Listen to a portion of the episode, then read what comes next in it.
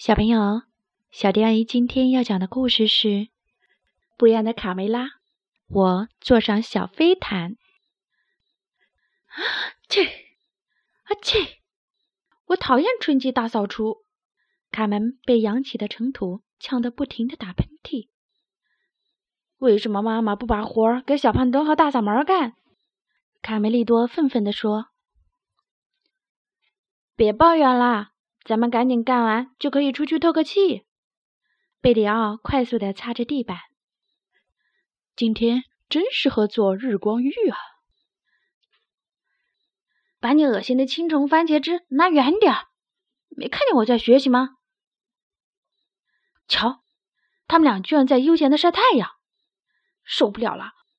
我一定要让他们知道劳动的意义。卡梅利多气得使劲扫了两下地。被尘土迷住了眼睛。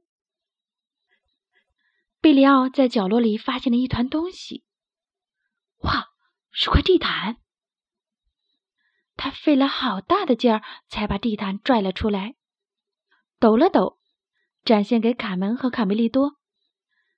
快看，我发现了什么？鸡舍里怎么会有地毯？这是谁收藏的呀？卡门奇怪的问。正在这时，卢茨佩罗走进屋子。“哎呀，好家伙！这不是我从波斯带回来的旧地毯吗？瞧我这记性，都把它忘得一干二净了。当时阿拉伯商人还对我保证说，这是一千零一夜里的地毯。一千零一夜？你是说这是？”传说中的神奇飞毯，贝里奥激动地仔细端详着地毯。飞飞什么？飞鱼我倒是见过，但我从没有见过能飞的地毯。我以美味鲈鱼的名义发誓！哈哈哈！罗斯佩罗大笑起来。可惜，它就要飞进垃圾桶喽。卡梅利多接着说。别人，如果贝罗不想要了，我就要。贝里奥紧搂着地毯。我是想把它修补好后当成羽绒被盖。可以，拿去吧，贝里奥。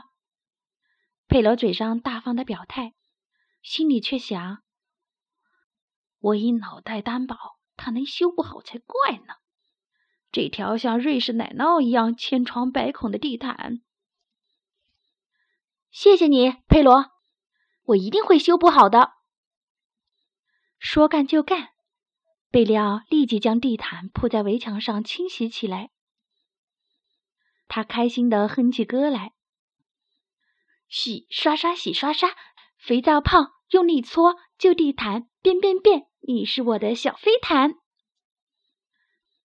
贝里奥耐心的洗去附着在地毯上的污渍，他还打来一桶桶水，使劲的搓。水洒出来了，流到了在一旁睡觉的刺猬尼克身上。刺猬尼克叫道：“哎呦，不好，水漫金山！快快快，给我一个救生圈，我要被淹死了！”刺猬尼克叫道：“现在你知道学会游泳的重要性了吧？”刺猬皮克嘲笑尼克的狼狈样。三十八，三十九，四十，我要练出健壮的小腿肌肉。小胖墩在院子里跳绳。忽然，大嗓门发现贝里奥在草地上缝地毯。哈哈，大家快看，贝里奥在缝东西。贝里奥从哪儿弄来的破地毯？鼻涕虫问。才不是破地毯呢，它是我的飞毯。贝里奥爱惜的抚摸着地毯上的长绒。小胖墩停止跳绳，好奇的走了过来。嗨，你把自己当女生了吗？胖墩，我不是在缝东西，我在修补。跳绳就不是女生玩的游戏吗？贝里奥反驳道。讨厌，我不玩了。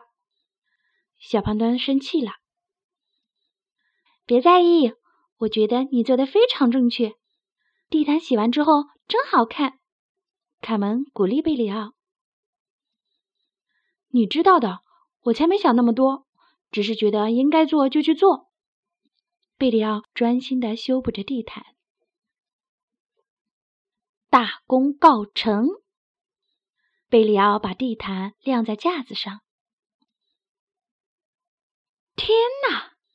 多亏你用自己的羊毛修补，地毯变得和新的一样。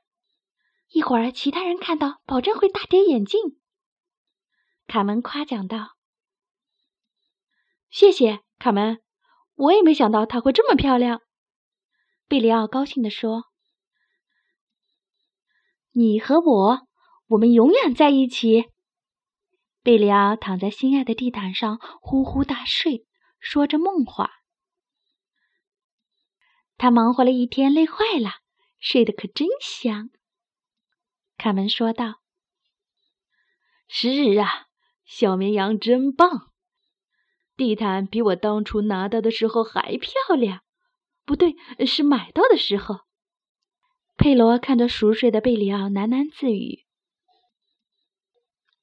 深夜，天上点点繁星闪烁，四周静悄悄的，偶尔传来了几声猫头鹰的叫声：“咕咕，咕咕。”忽然，贝里奥感到身下的毯子在动。当他惊醒的时候，地毯已经载着他从草垛上飞了起来。哦，救命啊！救命！贝里奥坐在飞毯上，离开鸡舍，朝森林上空飞去。哇，好高啊！太刺激了！你真的是《一千零一夜》里的飞毯吗？贝里奥简直不敢相信。你要带我到哪里去？好啦，不一样的卡梅拉，我坐上了小飞毯。上集就讲到这儿。关注微信公众账号“小迪阿姨讲故事”，就可以听到更多好听的故事了。